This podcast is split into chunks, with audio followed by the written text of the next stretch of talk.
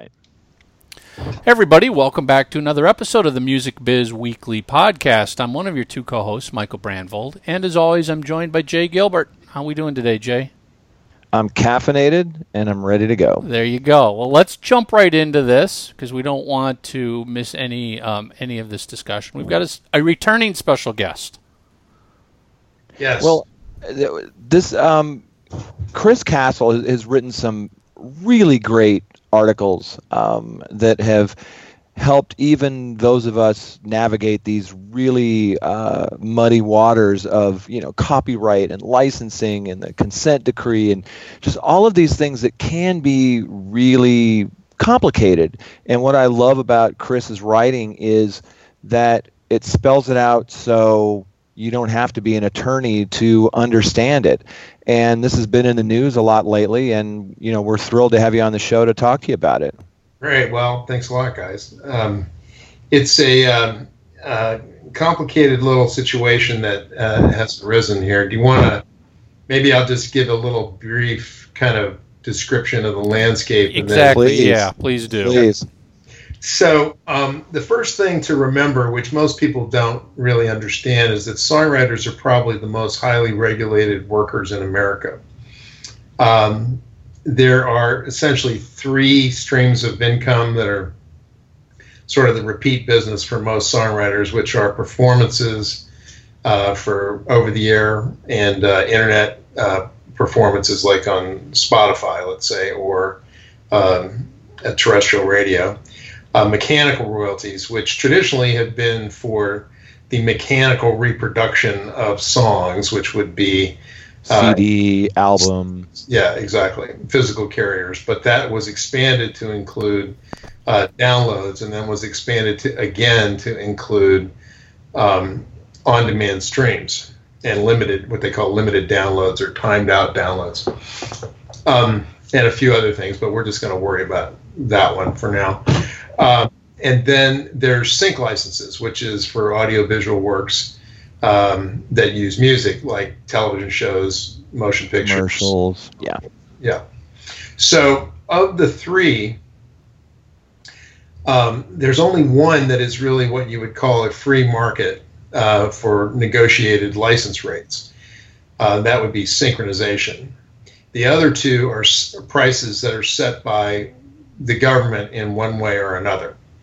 And they are also subject to what we would call a compulsory, in the case of the mechanical license, compulsory license, or what I'd call a near compulsory license, which is the performance royalty, particularly in the case of ASCAP and BMI.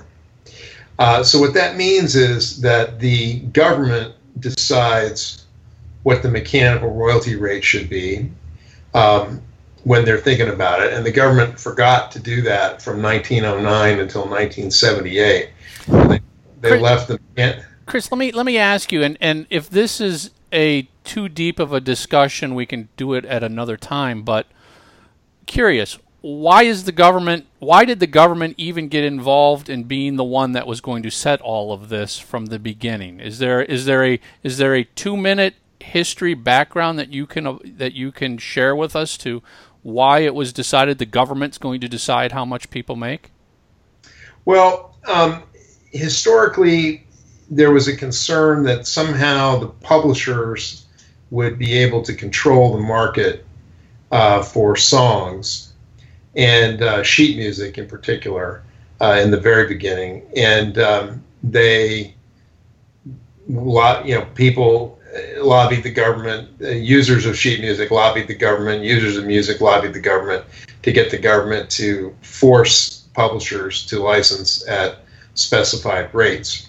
The rate, just to give you a reference point, the 2-cent rate, which was set in 1909 for mechanicals, would today be something like 80 cents, just adjusted for inflation. Not adjusted for the value that, let's say, you know, a Katy Perry might have over a Debussy. You know, you can debate whether musically Katy Perry should have greater reward than Debussy, but The fact of the matter is she sells more records than he did. So there's, you know, that's really kind of the origin of it is, and that's also the origin of the performance royalty consent decrees, which we're going to turn to next. So that's actually kind of a good lead in for that discussion. So the government wasn't involved in setting the performance royalty for a long time. And because of, you know, what frankly probably were some shenanigans, you know, on the part of the ASCAP historically, in 1941, the government stepped in and sued ASCAP for antitrust violations and entered into a consent decree to settle that case. And they did the same essentially with BMI. ASCAP was the older of the organizations by quite a few years, but the consent decrees, let's just say the consent decrees essentially were entered into substantially at the same time. So both ASCAP and BMI, which, by the way, were the only two performance rights organizations that existed at the time, entered into these consent decrees where they had to do certain things. And one of them is very much like the compulsory license. They have to license their catalog. They cannot refuse to license their catalog. And then they try to negotiate a rate for that catalog with the music user, let's say radio stations at the time, and still are one of the big contracts with ASCAP and BMI. And if they can't reach a conclusion, then the parties have to go to what's called a rate court. And a rate court is essentially a regular judge, what's called an Article III judge, who's like a regular federal trial court judge who will hear rate court cases, you know, one day and criminal cases the next. You know, I mean, who hears all kinds of cases, so they're not exclusively the rate court judge. And that judge is appointed, although it's usually on a voluntary basis, is appointed by the senior judge in the Southern District of the state of New York, right? So the judges are always a federal appeals court judge, or excuse me, a federal trial court judge who sits in the Southern District of New York, notwithstanding the fact that, you know, the business now is much more widely distributed than it ever was. And, you know, if you're in Los Angeles or San Francisco, then you have to make the trek and bear the expense of appearing in rate court.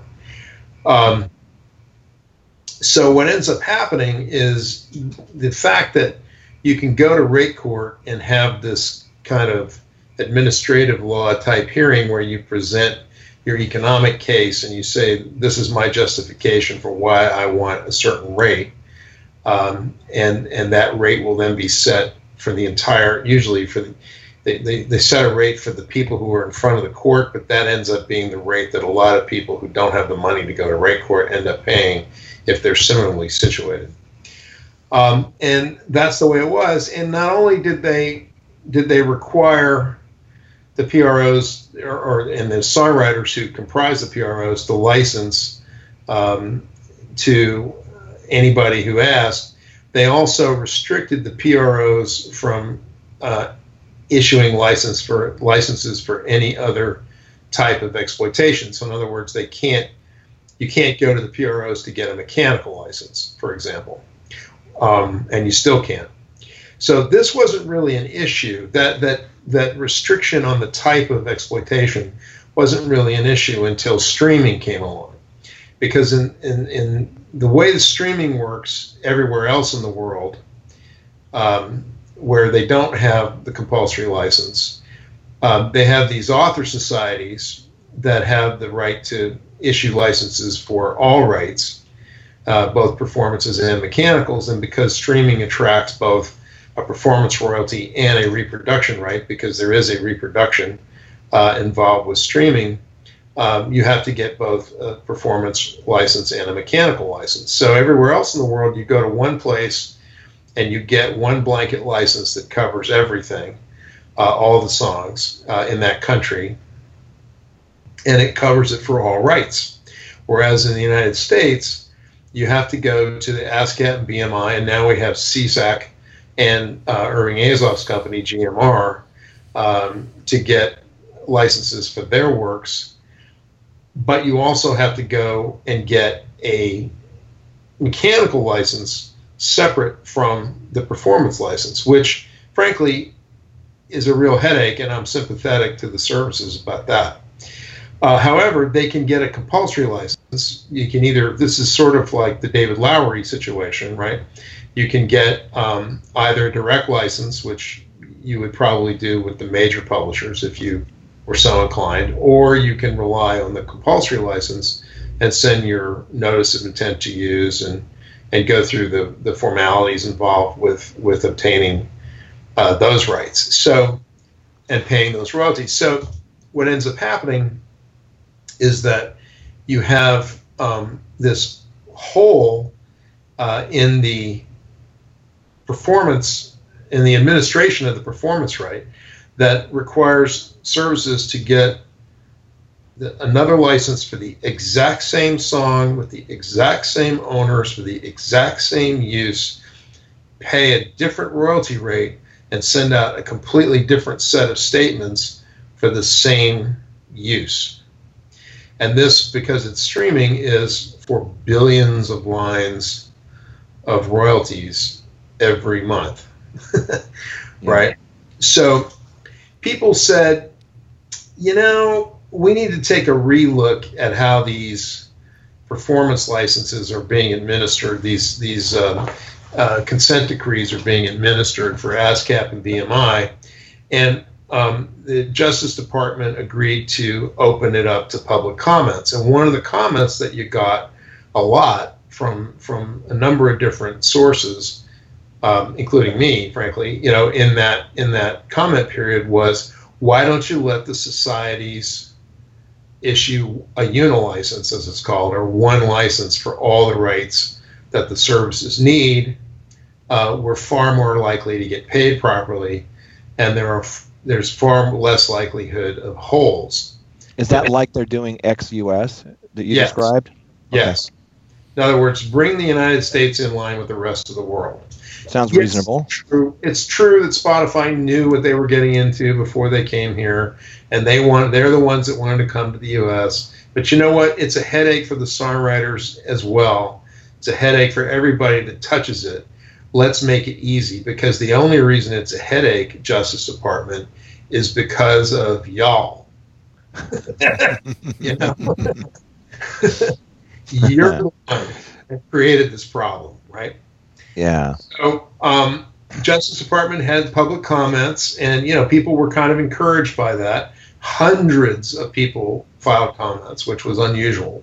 That's not what historically has happened. Normally, it's been sort of like the insiders, and that's it. You know, so you'll get, you know, 8 comments filed. You know, but this time you had hundreds.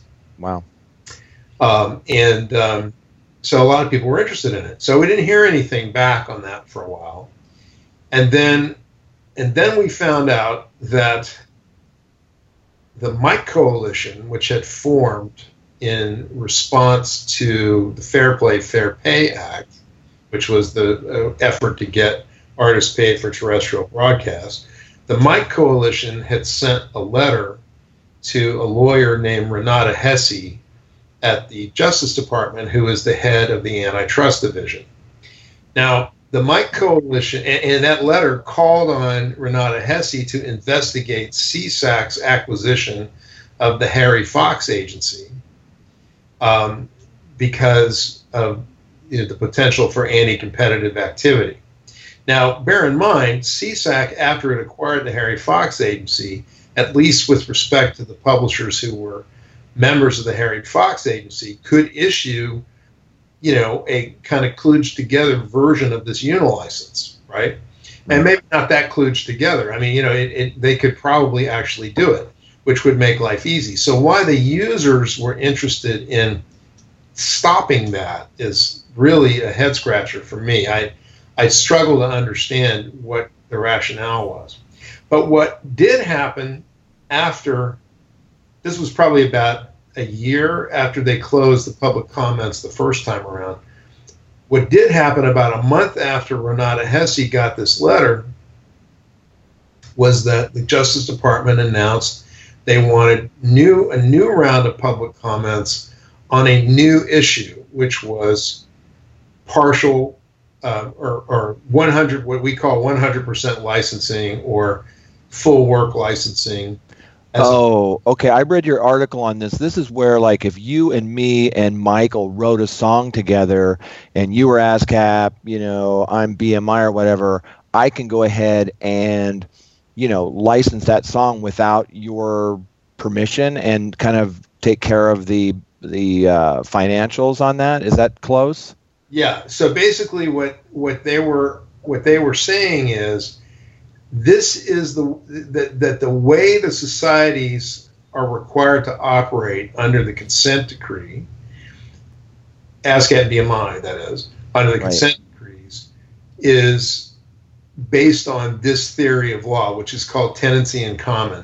And basically what it says is if you own an undivided, this is a real estate concept, right? So it's being applied to copyright law, but it didn't originate with copyright law. It originated with real estate, right? Okay. Very different. Yeah. And so it won't surprise you to know that the United States is probably one of the few countries in the world that will accept this theory some of the time, depending on the court, applied to copyright law. Virtually no other country in the world will accept this theory applied to copyright law, although they may apply it to real property, particularly, you know, the UK, Australia, Canada, you know, what they call common law jurisdictions that reach back to England for their jurisdictional history, right? Yeah. So what this theory is this: a tenant in common who owns an undivided interest in a property has the right to issue a non-exclusive license for the whole of the work, songwriters in our case, a songwriter who is a co-writer would have the right to issue a non-exclusive license, which would include a performance license, in the whole of the work, provided that there is no agreement to the contrary and that the license fee does not constitute economic waste, right?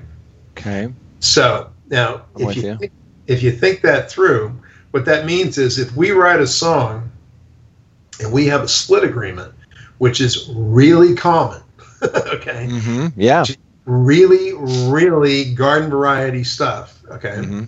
And we say we each own a third of this song and we're each going to register it with our own PROs and look to our PROs to collect on our behalf, then we have an agreement, as far as I'm concerned, that's enforceable, that would prevent any one of us from issuing that non-exclusive license for the whole of the work. And how do I know that?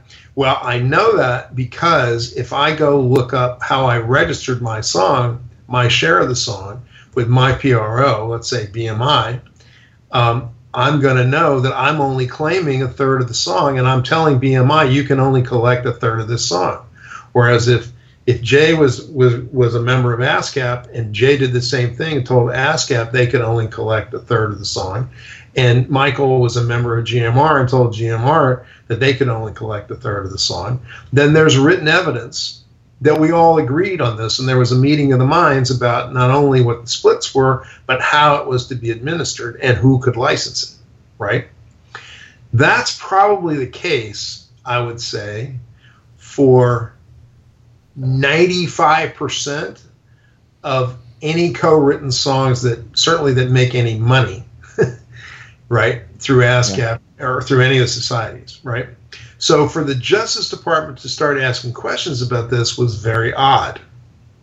Then, notwithstanding the fact they had let those public comments from 2014 kind of languish for a long time and never showed any interest in them particularly, they got very interested in this inquiry.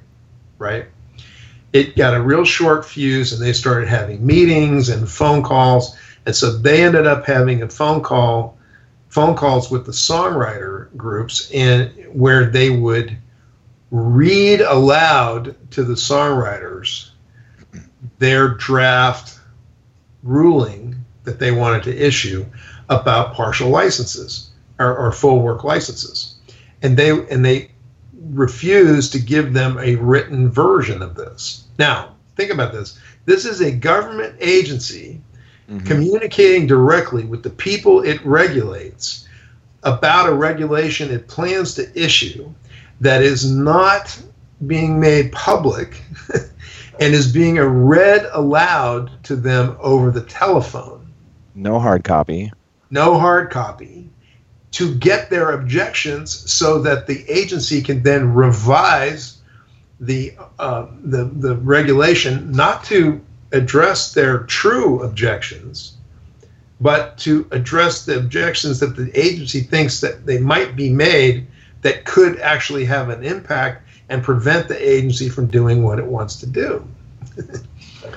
And that makes sense. That sounds a little nutty to me, Chris. I mean, yes. Who stands to benefit from the 100% licensing where we co-write a song together and then I can just go ahead and move forward with it? And I would assume that I would have to collect the money for that and disperse it. But regardless, who stands to gain? Who you know, I was told a long time ago, you know, it's not about the money. It's about the money, meaning that everybody says it's not about the money. And typically when you follow the paper trail, right, that's where you find what's your thoughts on that? Chris, it seems to me that when things like what you just described happen within the government, and we can anywhere in the government, that usually indicates somebody powerful has stepped up and said, hey, I need you to do it this way to benefit my cause. That's who is that? Exactly. Who is that? Yeah, well, that's a good question. So let's take a look at it, right? So the MIC Coalition, right, who sent this letter right before all this jazz started happening, is comprised of Google, Pandora, the National Association of Broadcasters, the Restaurant Association, the Consumer Electronics Association, the Computer and Communications Industry Association, the Hotel Association. Everywhere music's played. DEMA, that's right. And, of course, what this means is that instead of getting licenses from all these PROs, they could just get a license from one under this theory. And then they pay all of them, and they could get the license from the one that had the lowest rate. And then they could pay all the money to that one. Now, you would ask yourself, what changed? You know, like, why now? Right. Why now? So what has happened out there that would cause those people to think that it was a problem that rose to this level, and that they would need to get involved. They would need to get the Justice Department involved. So the only thing that I can find that happened in the since the last year or so, 18 months or so, is Irving Azoff challenged YouTube, right? Right. Because he said, all my writers don't like the rates that you've negotiated. We're not going to take those rates at GMR. We're not subject to the consent decrees. So we're going to negotiate what we call a fair rate. And as a great negotiator once said to me, fair is where we end up, right? Well, let me just ask you a quick question to what you just said. When I think of YouTube, I don't think of, even though it's the number one streaming, that's where people listen to music, it's kind of the dirty little secret. I think of sync, because even with a pseudo video or, a lot of these videos, since you're putting music to a video, wouldn't that fall under sync, or is this still more like, a Pandora or a Spotify? Well, Except that there is a very googly answer to that, right? Which is that the sync occurs when the user creates the video. Google is not creating the sync. Google is just reproducing. So if you look at those Google licenses, particularly the older ones, they're not really sync licenses, because they say, no, no, no, we had nothing to do with that. That was already done by the time the user uploaded the video. So we don't need your sync license. Okay. Google's claiming the user should go get the sync license. It's their responsibility to comply. That's right. And of course, no one does. And, but they do. It's not that they don't pay. They do pay on the publisher side and the PRO side, right? But because it's audiovisual, it's not subject to the compulsory license for mechanicals, because that's audio only is the way that works. So it's then negotiated? That's negotiated, yes. Okay. Yeah, it's, well, it's Google. So, you know, if you want to call it that, okay, that's what it is. It's kind of a take it or leave it kind of deal. But so Irving said, no, you know, I didn't sign your social contract. You know, I'm not participating in this. Pharrell wants out, right? And so we're looking forward to a new negotiation with you, Google. And by the way, you know, we're not taking that hillbilly deal that you did with ASCAP and BMI. And because we've got Pharrell, and he's a co-writer, right? He's a co-writer. He has the right to pull out, and nobody has the right to issue his share, because he's got these agreements with all his co-writers.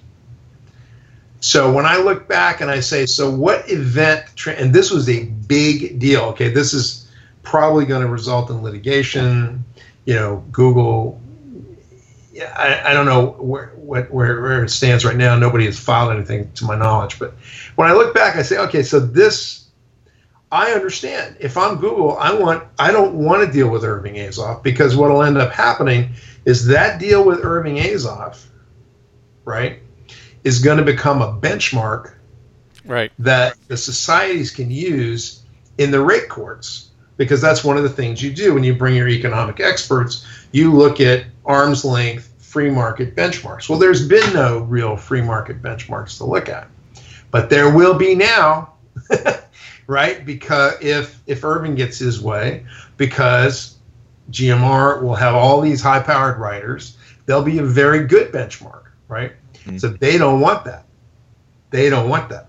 So how do you get out of it? Well, you know, it depends on what the definition of is, right? So they're going to define their way around this thing, right?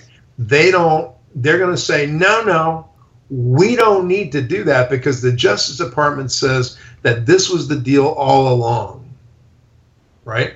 That the societies were required to issue full work licenses. The fact that none of them have ever done it, and none of the people getting the licenses ever thought they could do it, and the fact that no money has ever been paid on that basis doesn't matter. And now we enter what I call full-blown Kafka mode, right?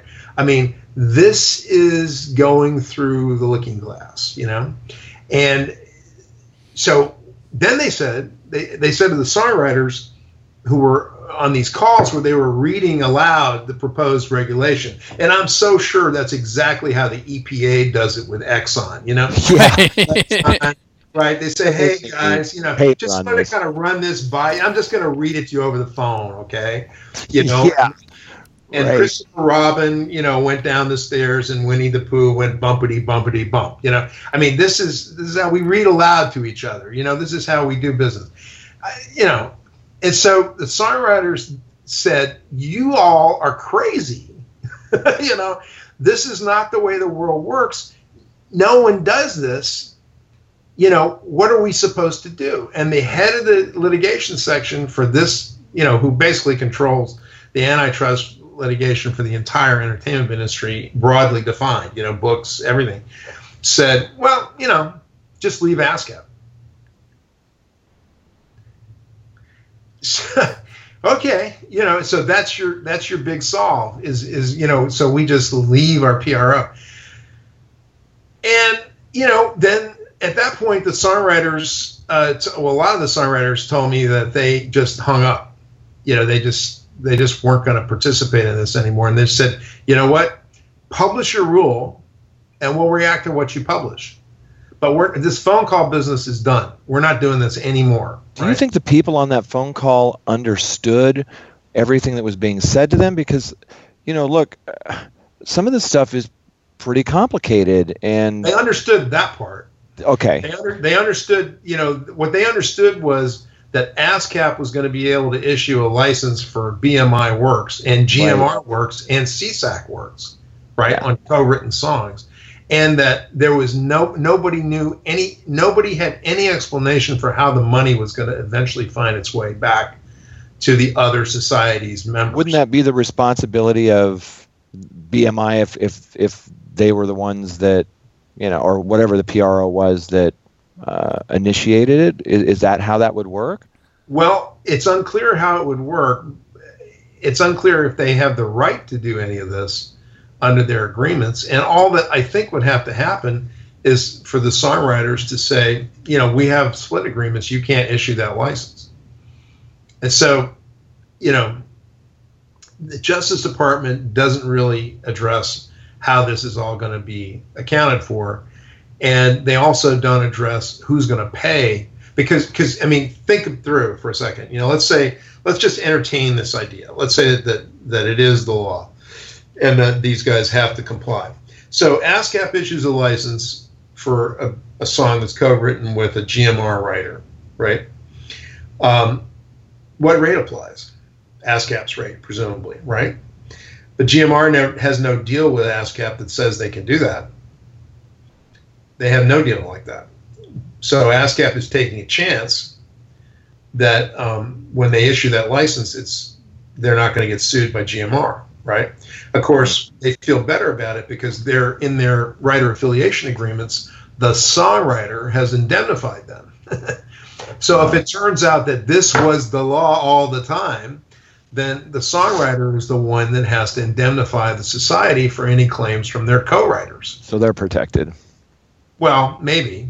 Yeah, they could say they're protected, but they're going to be very unpopular with their members. Right. Yeah. And then even if they do, you know, agree the rate, can ASCAP has legitimate costs that they've incurred, additional costs above and beyond their normal operating costs for doing this, right? For engaging in this charade, right? Mm-hmm. So how are they going to recover those costs? Unclear. Right? Can they take their commission on 100%, including the share that they don't represent? Where's that written? I don't know that that's written. I hadn't even thought of that. You know what I mean? So then what would happen is ASCAP would commission 100%. They'd pay over to GMR. And how would they know? Because they wouldn't be able to pay the songwriter directly because they have no billing relationship with the songwriter. They don't have their W-9. They don't have any of the things they have for their own writers. So they'd have to pay it all over to GMR, and then GMR would have to figure out how to administer it. It gets even more interesting with foreign writers, right? Because the foreign societies definitely never bought into this. Mm-hmm.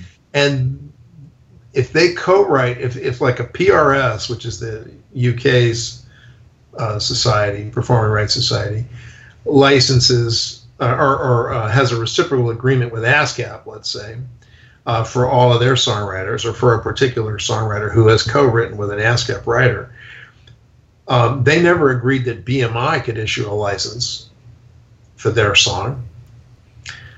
They signed up with ASCAP. They have a deal with ASCAP. They're expecting to get paid by ASCAP. So then all of a sudden, the UK writer is being asked to accept BMI licensing their song and presumably recovering their costs for issuing that license. And in addition to that, PRS would then commission BMI's commission or BMI's payment net of BMI's commission, right? So they're not getting reciprocal treatment. And the way all of these things work And not only are they not getting reciprocal treatment, but the UK doesn't even recognize this theory of law, this tenancy in common. They don't recognize it. So on top of everything, you don't have a commonality of the legal basis for doing this in the first place, right? Right. So the foreign societies could, I think, very easily take the position that they're not getting reciprocal treatment, so they're going to stop collecting for American writers in the UK, just like they do on the performance right for terrestrial broadcast, right? The performance royalties for terrestrial broadcast. They don't collect for American writers as a general rule over there, or American artists in that case, because it's the sound recording side. But it's the same idea, you know. It's like, if I don't get reciprocal treatment, then I'm not going to treat you reciprocally, right? Makes sense. Sounds fair, right? Then think about this.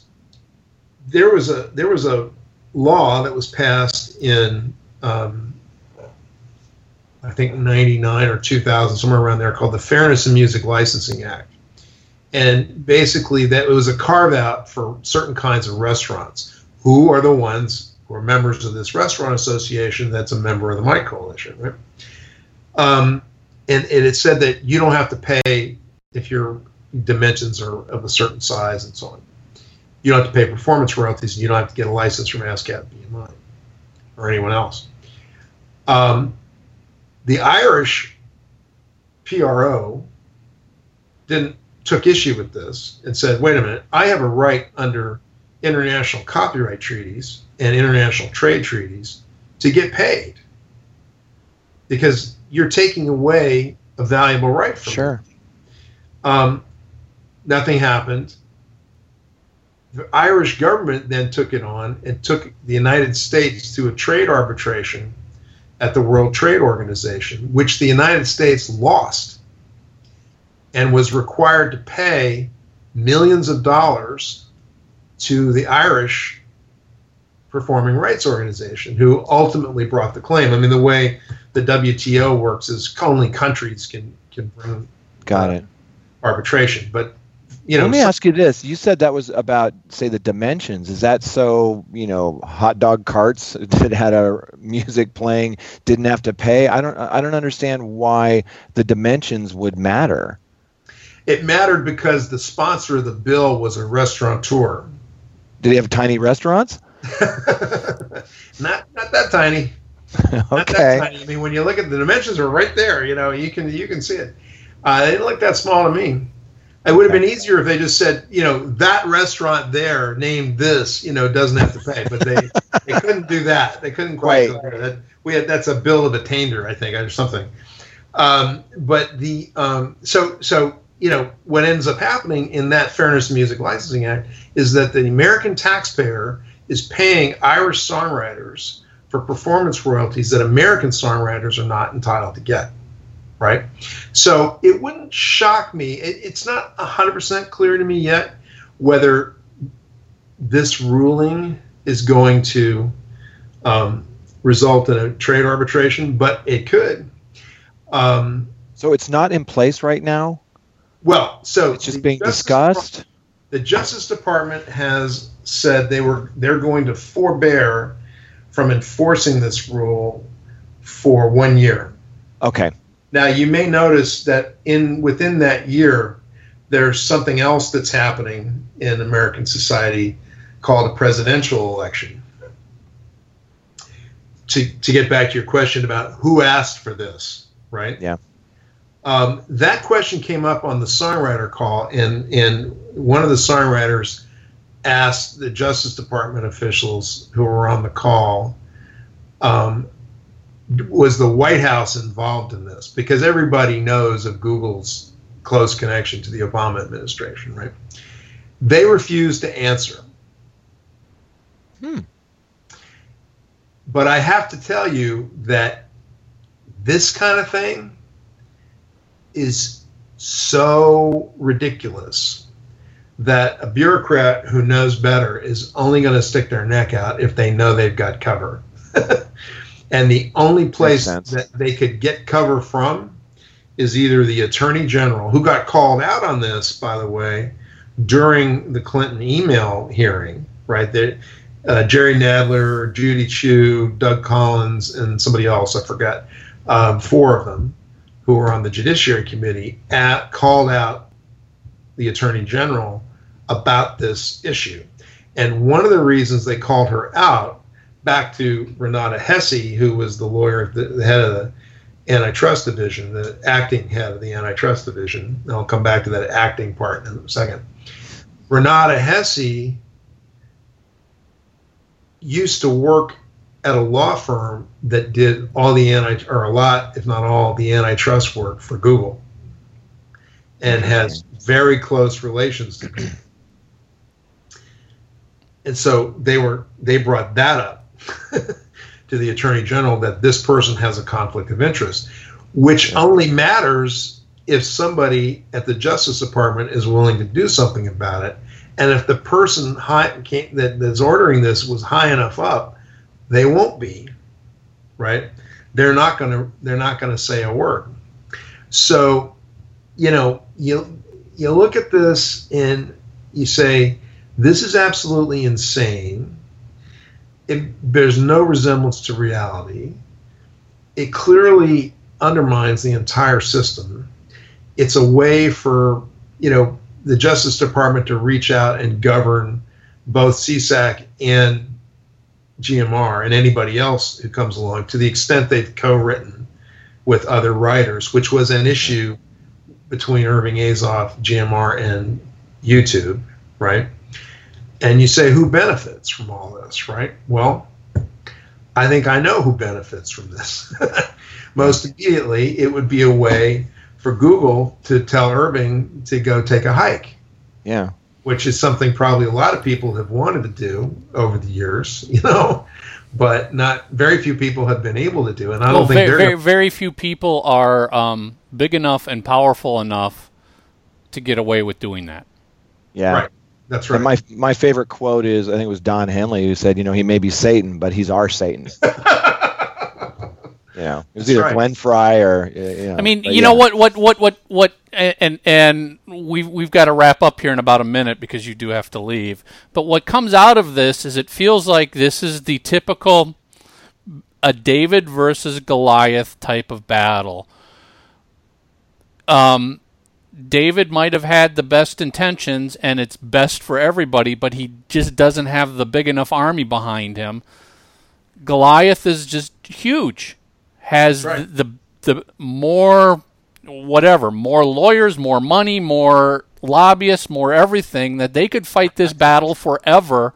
And what are the performers and the writers going to be able to do? They're eventually, as you said, going to say, that's it, we're done, we're out of here. Just send us your ruling and we'll comment on it. Yeah. We'll leave ASCAP. I think what's going to end up happening is, first of all, I think there'll be a move to pull all the co-written songs out of ASCAP and BMI. Now, there's a question as to whether that will work, because that's technically a partial withdrawal, but I think that because it's withdrawing whole works and not just certain rights to whole works, that's a whole other conversation. But I think there's possible that might work. And you might see that happen, where the big guys at least will say, and this is the point that Lowery makes, the big guys will say, I don't want to deal with this. All my 100% ASCAP works stay in ASCAP. All my 100% BMI works stay in BMI. Everything else, I'm pulling out. I'll issue the licenses, which means that it will weaken ASCAP and BMI. Sure. And they will eventually get to a point where they have a... just a small group of songwriters who are in those societies who you know don't earn that much money. But what you said, which really what hit me, was it's the big guys that will do that. The majority of the songwriters who have splits either are not aware of this, don't know how to deal with it, don't have the resources, the time, the money, and they're just going to say, screw it, just leave it there. And therefore, guess who wins? By default. By default. Well, Chris, you know, I know you got to get going, but this has been a fascinating discussion, and I hope we can have you on again. That was very enlightening and super interesting stuff. Thank you so much. Yes, thank you so much, Chris. All right, thanks a lot, guys. Have a great day. All right, you too. Bye-bye. Bye. Crazy what you learn when you talk to somebody like Chris who understands what's going on versus what you read in the media. Yeah, because everybody's got their agenda. And what I like about Chris is he's just telling it like it is. He knows the history behind this stuff. And, like we talked about, there's a reason why these things are heading the way they're heading. It benefits somebody. Well, that's like I said, that's the way it is with everything in government. Mm-hmm. Who's got the biggest lobbyist wins. That's it. Yeah. And obviously somebody sat down and said, oh, wait a second, if this goes this direct, this Department of Justice investigation goes this way, it doesn't benefit us. Let's rally our troops. Let's sit down. Let's pull in all of our favors. Let's everything that you can do as a lobby type group and make it happen to benefit us. Not benefit the greater good of all writers, but benefit our business. Right. I mean, if that were the case, we'd have a system maybe like ex-US where it's one stop. That seems to make sense for UK, France, Germany, Italy, Spain, Japan, but somehow that doesn't make sense for us. And some of this stuff smacks of early record business. Well, that's where I wanted to get into what was the quick history that led to the government being even involved in setting all of this stuff. And right. It was a different era. It was sheet music. As Chris said, it was sheet music. And the sales of sheet music was big money. Was big, who buys sheet music today? In 2016, sheet music is nothing. So, but we're stuck with the rulings, the laws that were created to administer that 100 years ago. Antiquated. Absolutely. And all we've been doing is, as enough anger arises, let's tweak, patch, change that old ruling and move it this way, as opposed to stepping back and maybe going, you know what? The whole thing just needs to be gutted and rebuilt from the ground up. And that'll never happen. Who do you trust to do that? Because when you have politicians that, their constituents are Google, Apple, Spotify, Pandora, that's why it won't happen. It can happen because it's got to be a fair group of people where everybody's represented and all these voices are heard. Because it sounds like the voices, those documents were sent, but they were kind of ignored. It didn't sound like, they were taken into account. So it's it sounds like those hundreds of comments didn't mean anything the second this other group showed up and said, hey, wait a second, we might only be one comment, but our one comment has a lot more muscle than these 100 other comments from Joe, Steve, Michelle, and whoever else is writing in comments. It's like those people don't matter. We matter. Because guess what? We're funding your campaigns. We're in your, it's government.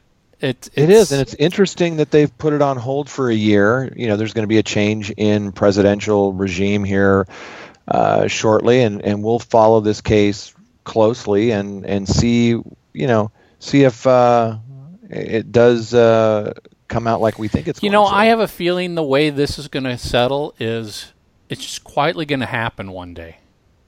It'll just be... Not a lot of fanfare? There won't be a lot of fanfare. There won't be a lot of discussion. There won't be press releases. All of a sudden, someone will go, wait a second, 3 weeks ago, this ruling was passed. And here's what it says. And it's done. It's over. You can't do it. I just feel like this has that tone to it of we don't want to bring a lot of attention to this. Yeah, I don't know. We don't want a lot of big. We don't want a lot of big songwriters, musicians, celebrities making stink about this. So let's get this done under the table, signed, and it's too late. You had your window was 4 weeks ago, and you missed your window to object. Right. Something tells me the Lowrys of the world and the Chris's of the world will maybe keep it in the. In the public eye, and these days with the internet, they will. But again, they're battling Google. They're Goliath. I mean, it's definitely an uphill battle. It's not a fair fight. You know, you're bringing a knife to a gunfight. Exactly, a knife to a nuke war. Yeah.